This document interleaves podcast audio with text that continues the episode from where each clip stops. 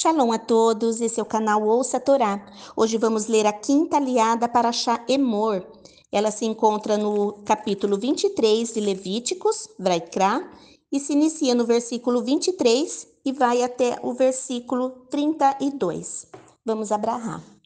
Baruch Atah Adonai lo reino melech alam, Asher Bahar Banu, Mikol Hamim, Venatã Lanu, Etitoratô, Baruch Atah Adonai, notem ratorá. Amém. Bendito sejas tu, eterno nosso Deus, Rei do Universo, que nos escolheste dentre todos os povos e nos deste a tua Torá. Bendito sejas tu, eterno, que outorgas a Torá. Amém. Adonai disse a Moshe: fale ao povo de Israel. No sétimo mês, o primeiro dia do mês, deve ser para vocês um dia de descanso absoluto, para que se recordem uma convocação sagrada anunciada com o som do shofar.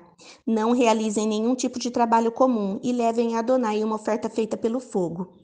Adonai disse a Moshe: o 10º dia desse 7º mês é o Yom Kippur. Realizem uma convocação sagrada, humilhem-se e tragam a Adonai uma oferta feita pelo fogo. Não realizem nenhum tipo de trabalho nesse dia, pois é o Yom Kippur, para fazer expiação por vocês diante de Adonai seu Deus. Quem não se humilhar nesse dia será eliminado do povo. E eu destruirei dentre seu povo quem realizar algum tipo de trabalho nesse dia.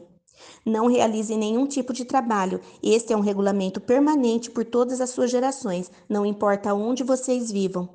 Ele será para vocês um shabat de descanso absoluto, e vocês se humilhem.